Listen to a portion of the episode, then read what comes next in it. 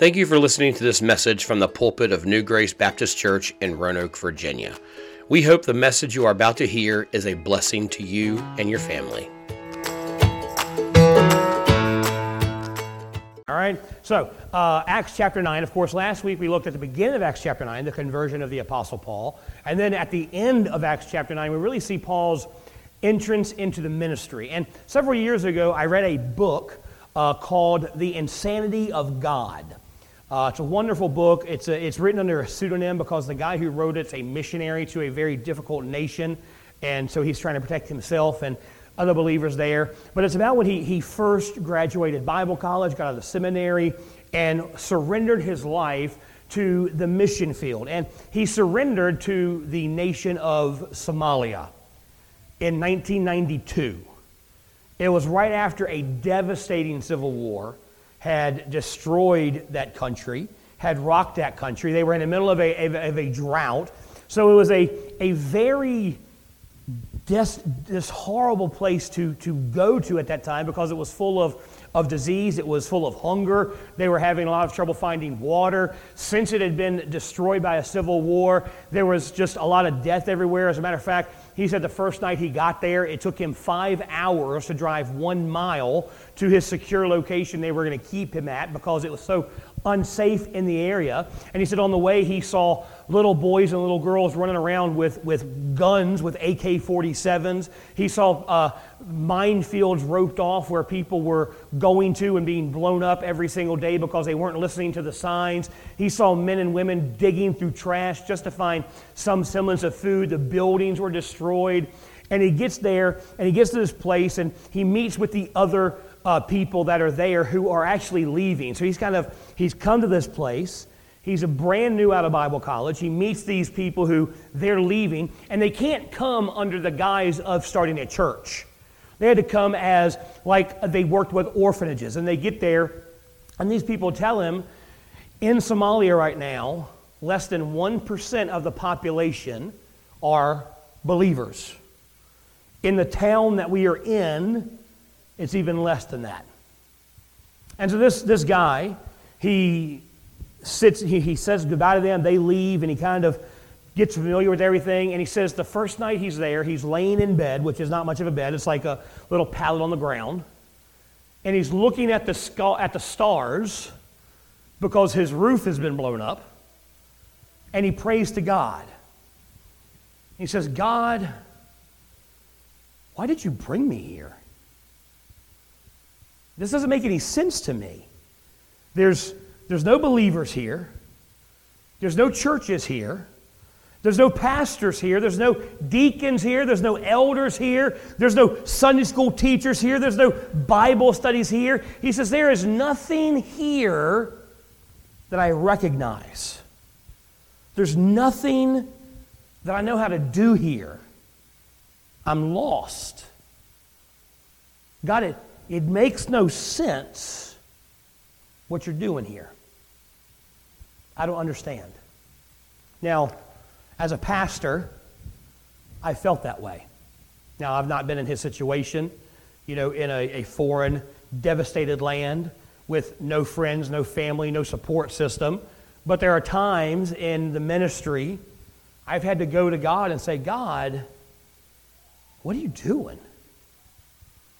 Doesn't make any sense to me." You know, and every serious Christian that I know has struggled at some point in their walk with God with that question. When they look at their life, they look at the situation they're facing, look at the what they're enduring or what they're going through or what they're called to do, and they say, "God, I just, I don't know what you're doing here. Doesn't make any sense to me.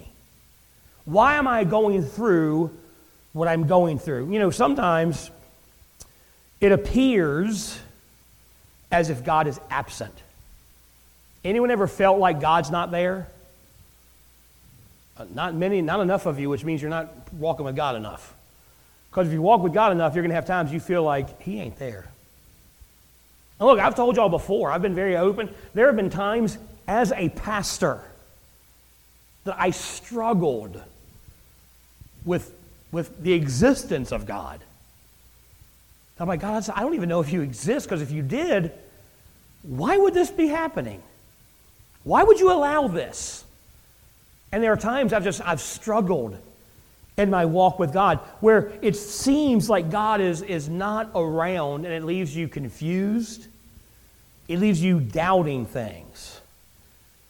There are things that happened in the Apostle Paul's life right after his conversion that left him asking those questions. God, you brought me here.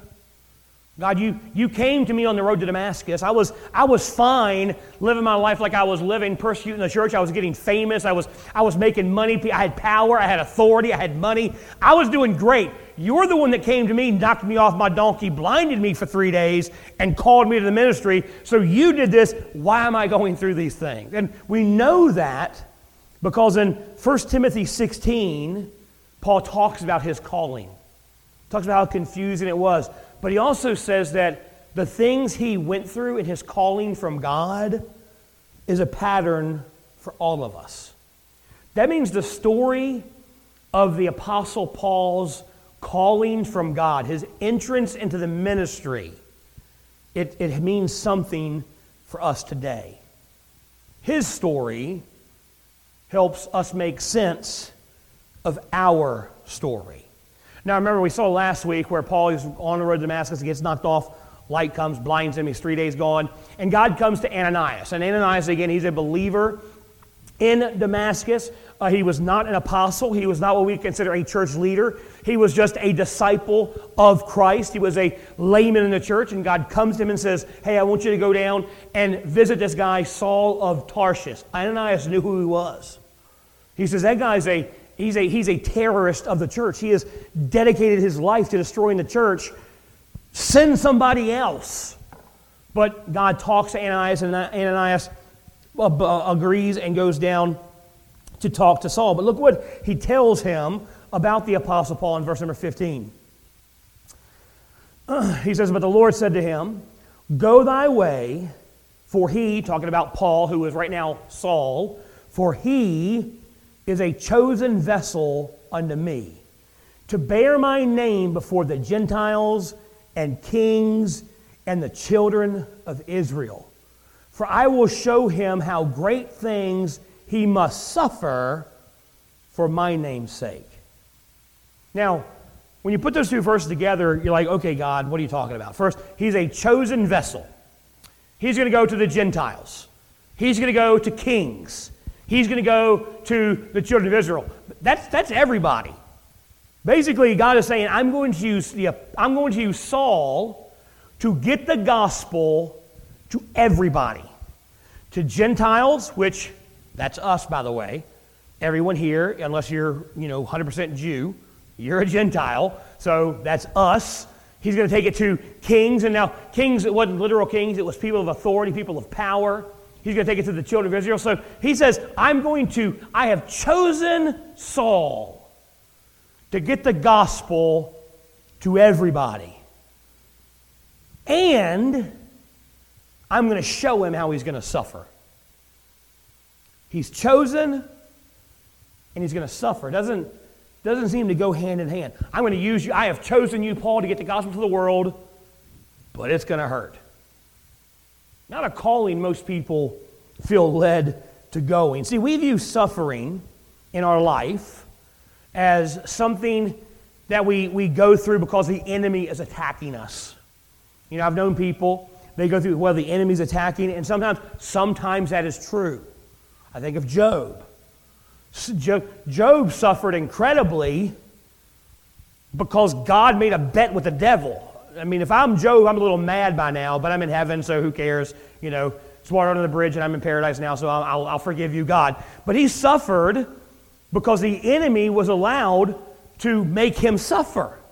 Lost his children, lost his money, lost his health. His wife came up to him and said, why don't you just curse God and die? He lost his wife. He lost everything because the enemy attacked. Sometimes that's why we suffer. Sometimes we look at, at, at suffering as, you know, God punishing us for some wrongdoing we've done. Now, and I've explained this numerous times, if you are saved through the death, burial, and resurrection of Jesus Christ, The wrath of God was poured out on Jesus on the cross. Jesus absorbed all the punishment for your sin. So when, and look, we are going to sin. Even, that's why I like the Apostle Paul. I like him and David because, you know, we look at Paul, and Paul seems like this great, you know, wonderful Christian. He he was used to write over half the New Testament. He got the gospel to most of the known world. So, yes, he is a great Christian. But he's also the guy that says, hey, you know who the biggest sinner in the world is? I am. And God made him write that in the eternal Word of God. I mean, God's using you to write the Bible, and the Holy Spirit comes to you and says, hey, Paul, tell everybody how bad you are. But Paul did it. So Paul's like, I'm a huge sinner. The things I know to do, I don't do. The things I don't want to do, I do. And so Paul was a huge sinner. And so, yes, we are going to sin after salvation. But when we sin, we don't face punishment from God. God does discipline us through conviction of the Holy Spirit. But sometimes we just, we suffer things when we sin because sins have consequences. Actions have consequences, no matter who you are, no matter what you do. You speed down I eighty-one. Now, granted, to speed on eighty-one, you're going to have to go one hundred twenty-five miles an hour because everyone else is going ridiculously fast. But you, you speed on I eighty-one and you get pulled over. You're not being punished because you sped. You're not being, you know, you're not suffering of the devil because you sped. That's that's just a result of your speeding. You get a ticket. That's sin has its consequences. Actions have consequences. But we tend to view suffering as either judgment from God or attack of the enemy. Now, the next ten verses, we see Saul suffer. He faces opposition. He faces hardship, and it's it's a pattern for the life that we're going to live. Look, there is hope in what God is doing in your life.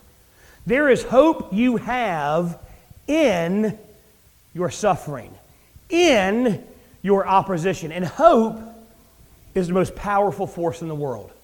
Look, there was a, a study done several years ago uh, at a university. They were doing a scientific study, and they were looking at really what the effects of hope was. So they, they got a bunch of rats, and it, it's not the most humane study, but they took a bunch of rats, and first bunch of them they just threw into a, a pool of water and left them there to see how long they would last. And those rats could swim around for about ten minutes before they got exhausted, they gave up, and they drowned.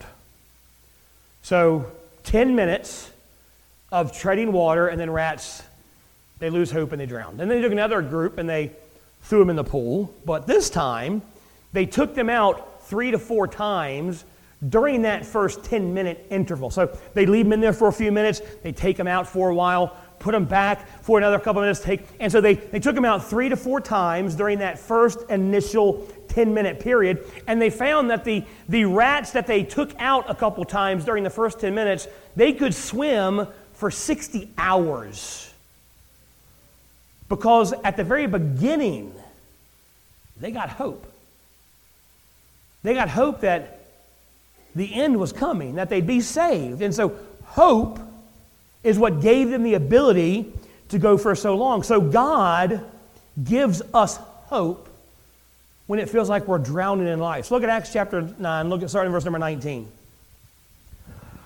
It says, and when he had received when he had received meat, he was strengthened, then was Saul certain days with the disciples which are at Damascus, and straightway he preached Christ in the synagogues, that he is the Son of God. But all that heard him were amazed and said, is this not he who that destroyed them, which called on his name in Jerusalem and came hither uh, for that intent, that he might bring them bound unto the chief priests? But Saul increased the more in strength and confounded the Jews which dwelt at Damascus, proving that this is the very Christ. And after that many days were fulfilled, the Jews took counsel to kill him.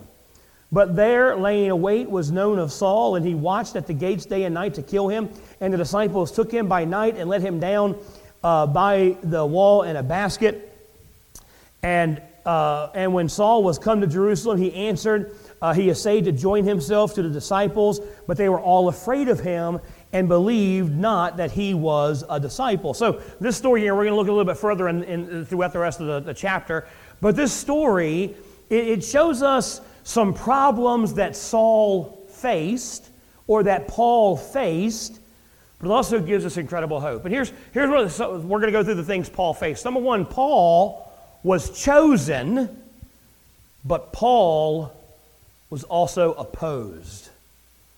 Paul was a chosen vessel of God, and Paul was opposed by the world. He was chosen by God to share the gospel, and people rejected his message.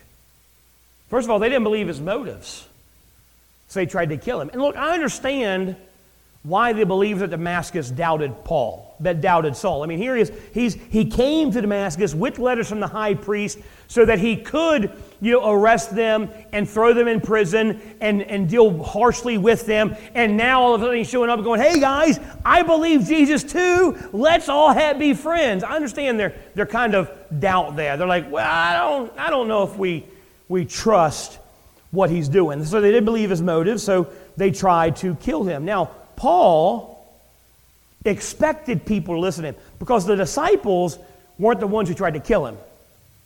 The Jews at Damascus were the ones who tried to kill him, because Paul, once he is saved and he's, he's called by God, he doesn't go to the Christian church to preach.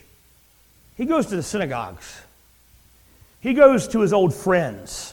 He goes to the people that used to criticize Christ with him. And so the heaviest criticism he gets comes from the religious Jews, those that were friends with him before, those that should have believed him and should have listened to him. They should understand what he's going through, and he was hoping to show them the truth of the gospel, but they rejected him. Even other believers rejected Paul. Look at verse twenty-six again. It says, nope, I turned it over. Verse twenty-six, and when Saul was come to Jerusalem, he essayed, or he, he tried, to join himself to the disciples, but they were all afraid of him and believed not that he was a disciple. So again, they're afraid. They doubt him. Here's the thing. If you are trying and dedicated to spread the word of God, to share the gospel, people are going to criticize you. People are going to belittle you. They're going to speak evil of your motives. Let's keep going. Look at verse number twenty-seven. If I can... I gotta put baby powder on my Bible here. All right, twenty-seven. But Barnabas took him and brought him to the apostles and declared unto them how he had seen the Lord uh, in the way, and he had spoken to him, and how he had preached boldly at Damascus the name of Jesus. And he was with them coming in and going out of Jerusalem. And he spake boldly in the name of the Lord Jesus and disputed against the Grecians, but they went about to slay him. So Paul continues to preach boldly no matter what opposition he faces. No matter what he's, no matter what, what oppo- if there's the disciples that are scared of him and not really letting him in to trust him, if it's the Jews who are trying to kill him, if it's the Grecians who are who are angry at him for him basically turning his back on them, and so they're trying to kill him, no matter who is opposing Paul, Paul continued to preach Christ boldly. And look, if he hadn't, we wouldn't be reading about him right now. We wouldn't have be reading about his about how God used him. So here's what, what we're asking here. Who is depending on you to be bold in your preaching of the gospel? Who is God placed in your life that right now they may be opposing you? Right now they may be rejecting what you're saying, but God has put you there for you to continue to preach boldly to them so that eventually they'll understand the gospel and be saved.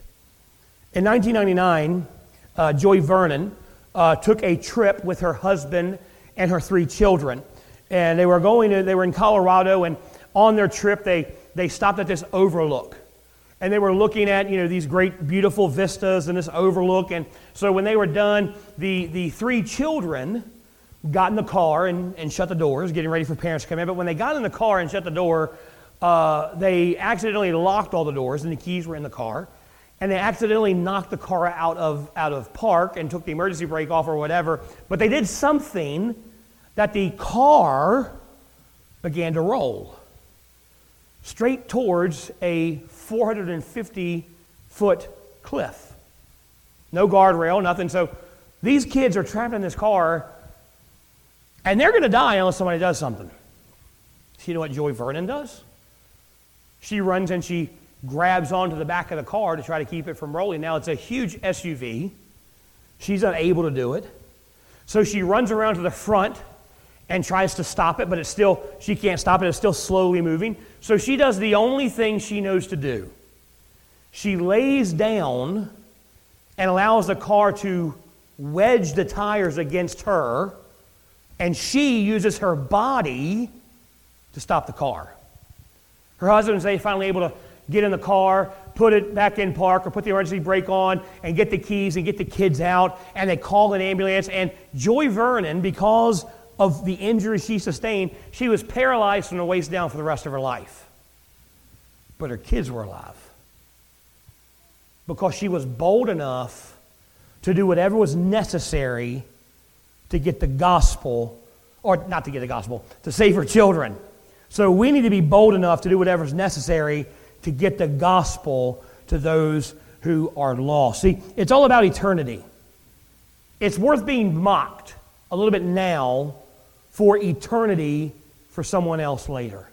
So Paul was chosen, but he was oppressed. Paul was chosen, number two, but he was also unprepared. Look, when you're reading these verses, it seems like it's just one thing right after the other. Paul's saved. He starts preaching. He escapes Damascus. He goes to Jerusalem. And it's just, it's like a week's time has gone by. But a lot of time has passed between verse between these verses. In verse twenty-three, the Bible says it was many days before the Jews tried to kill him.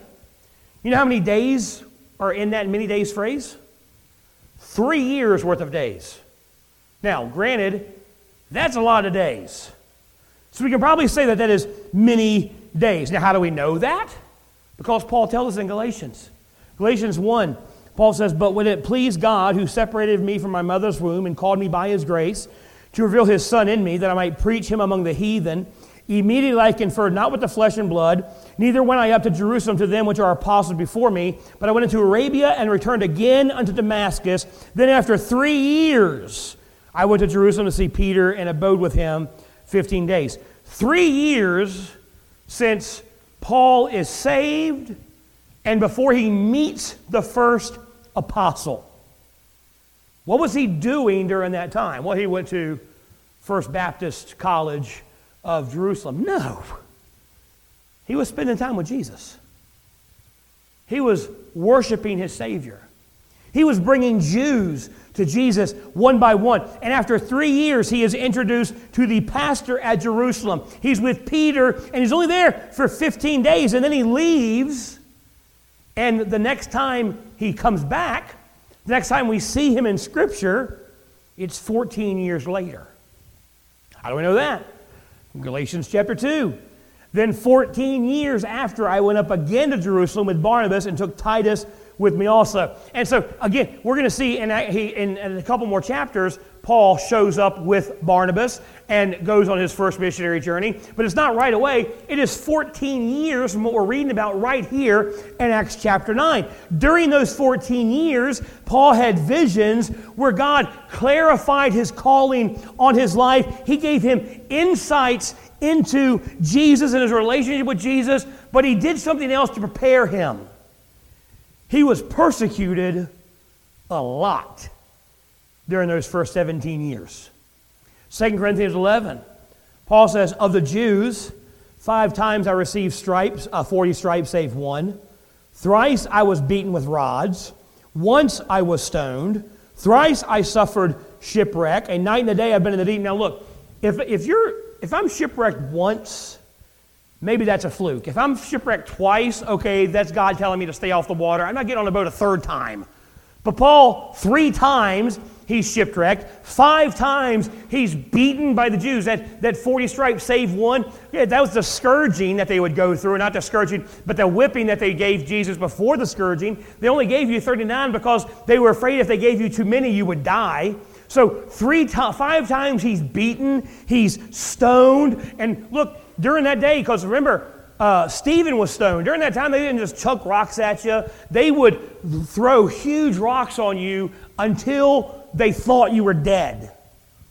So Paul is beaten so severely with rocks, they think he's dead. He's shipwrecked three times, and journeyings often, in perils of water, in perils of robbers, in perils by my own countrymen, in perils by the heathen, in perils in the city, in perils in the wilderness, in perils in the sea, in perils among false brethren, in weariness and painfulness, in watchings often, in hunger and thirst, in fastings often, in cold and nakedness. Look, you never wanted to see the Apostle Paul walking down the road and say, "Hey, Paul, how's it going?" Because it was never going good. He was in constant persecution, constant pain. So you, you see Paul walking, "Hey, Paul, how's it going?" Still suffering. Still suffering. And he, God used that suffering to prepare him for the ministry. So after chapter nine, Paul disappears until Acts chapter thirteen, when he comes back and he's commissioned as a missionary. Between verses twenty-six and verse twenty-seven, or verse twenty-six in chapter thirteen, depending on who you believe. But between those times is seventeen years. God took seventeen years to prepare the Apostle Paul after calling him into the, into the ministry. And look, that seems like a long time, but it was common in the Bible. Remember Moses? God called Moses, said, "Moses, I'm going to use you to lead the nation of Israel out of bondage." And then Moses had to go to the backside of the desert for forty years before God came to him again and said, "Okay, now you're prepared. Now you are ready." David is anointed king of Israel. The high priest comes to him and anoints David, says, "David, here's the oil. You are the king of Israel." But he had to wait twenty years before he got to wear the crown. Joseph, he was told by God that he was going to help lead Israel to greatness, and then he spends twenty years in slavery and jail waiting for God to come through. So Moses had to spend forty years, David twenty years, Joseph twenty years, Paul had to be seventeen years. So what am I saying? Don't waste the time you are in now. God is preparing you for something. Don't waste your suffering. God's preparing you to be used. Billy Graham said, "If I had to do it all over again, I would spend more time in spiritual nature, seeking to grow closer to God so I could become more like Christ. I would spend more time in prayer. I would spend more time studying the Bible and meditating on His truth, not only for separation, but for life." Don't waste the time that God is preparing you in. That's where you learn character. That's where you learn patience. That's where you learn to be used by God. So we see Paul was chosen, but unprepared. Third thing we see is Paul was chosen and he suffered. If you would use choose one word to describe the Apostle Paul in those seventeen years, it would be suffering. Again, that's what God told Ananias he was going. "I'm going to use him to reach, I have called him to reach the Gentiles, to reach kings, to reach the Jews. I have called him to suffer." Paul was called to suffering. See, suffering is one of God's primary tools for His people. Doesn't mean that there's something wrong. Doesn't mean that there's something going on in your life. It means that God is preparing you for His use.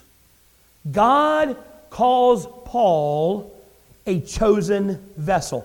In the Greek, it's the same word that Paul uses in Second Corinthians four, where he says, but we have this treasure in earthen vessels, the excellency of the power being from God and not for ourselves. See, chosen vessel and earthen vessel, same word. See, here's, here's what Paul is saying. Here's what God is telling us.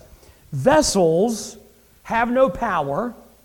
Vessels have no worth on their own. They are only used to carry something else. You know, how many of y'all have a have Tupperware at home? I hope you all do. How many of you have Tupperware that the tops don't match the bottoms anymore? Yeah. When I was a kid, our Tupperware was like a country crock container. Once in a while, Cool Whip, because we didn't get Cool Whip very often, but that was our Tupperware. But you know, Tupperware is, is it's it's pretty worthless. Unless you fill it up with diamonds. Then it's pretty valuable. Has no value of its own.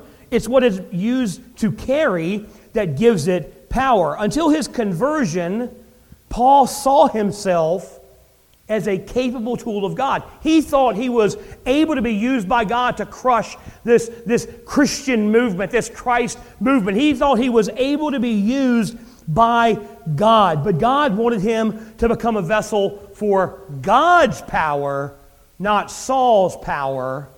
So God had to humble him. Saul the mighty had to become Paul the small so he could be used by God for his power. And it took seventeen years of him suffering for him to become a humble, usable vessel for God. See, reading Paul's epistles, you don't see a proud man. You see a humble man wanting to be used by God. He calls himself the chiefest of sinners. He reminds us the things he knows he should do, that's the things he doesn't do. He and the things he knows he should do, that's the things he struggles doing. He reminds me of myself. And he didn't learn that going through triumphs. He learned that through suffering. See, A W Tozer said it's doubtful whether God can bless any man greatly until he has hurt him deeply. See, if dependence on God is the objective, then weakness is an advantage. Weakness is where you learn to operate in the power of God. And suffering gets you in touch with your weakness. Suffering is where God purifies your heart. Suffering is where God strips you of your idols. Look at Abraham.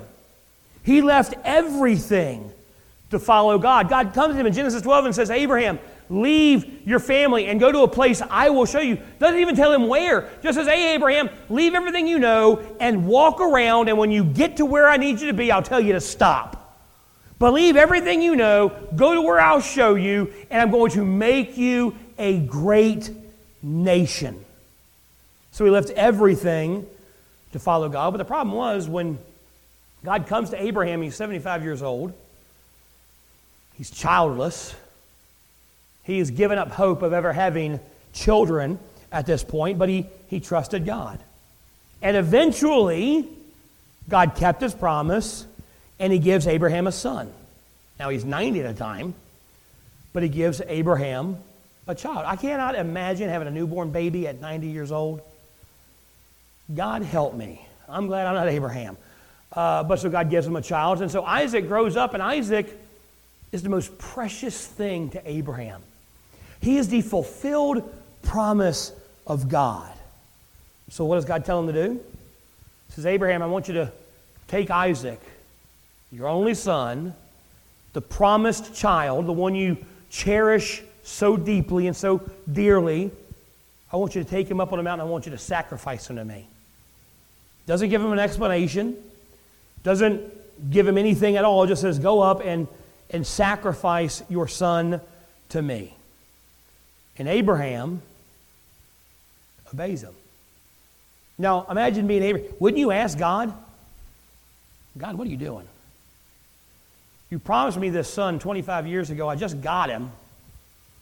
And now you want to want me to kill him? I know you can do anything, God, but I don't think I can have another kid. I don't think Sarah can handle it. So what, what are you doing, God? Why are you making me go through this? But Abraham doesn't. He just obeys. Now, Luckily, through his faith, an angel stops him. But what if that's what God's doing in your life that you're suffering? What if God is testing you to see if you love him above everything else? Above your health, above your finances, above your security, above your family. God wants to see that you love him over everything else. See, God calls Paul a chosen vessel of his. But he has to suffer because God wants your heart to belong fully to him. God wants us to love him, to trust him over everything. God wants us to call, God calls us first to him. Then he calls us to a task. See, what God is doing in you, what God is doing in you is just as significant and just as important as what God is doing through you. We glorify God not by just what we do for him, but who we become through him. God is preparing you for himself, and sometimes he does that through pain. The most painful times in your life are going to be the times that God is stripping away idols. See, Paul was chosen, but he suffered. But suffering is never in vain if you trust that God has it for a purpose. See, Paul was chosen by God, but he was but he was opposed. He was chosen by God, but he was unprepared. And he was chosen by God, but he had to suffer. If you are a child of God, you are chosen by God to build his kingdom. You're going to be opposed, but so was Paul, so was Jesus. Jesus was opposed while he was on earth. God is going to prepare you, and you're going to suffer to have to bring him glory. But look, Jesus had to suffer. Jesus, his death, burial, and resurrection, the, the suffering he endured on the cross, yes, it was to pay our sin debt. It was to absorb the wrath of God for us, but it was also so he could be used by God. If he hadn't have suffered and died, he never would have resurrected, and he never would have redeemed us to God the Father. So God wants to use you, but you're going to be opposed. You're going to, to have to be suffered so that God can prepare you. See, God, God chose Paul to bring the gospel to the lost world. And God is choosing you to bring the gospel to the lost people in your life. How he uses us, how he prepares us, doesn't always make sense to us, but it makes sense to God. We're not to question God. Thank you for listening to this message from New Grace Baptist Church. For more information about New Grace, check out our website at w w w dot reaching roanoke dot com.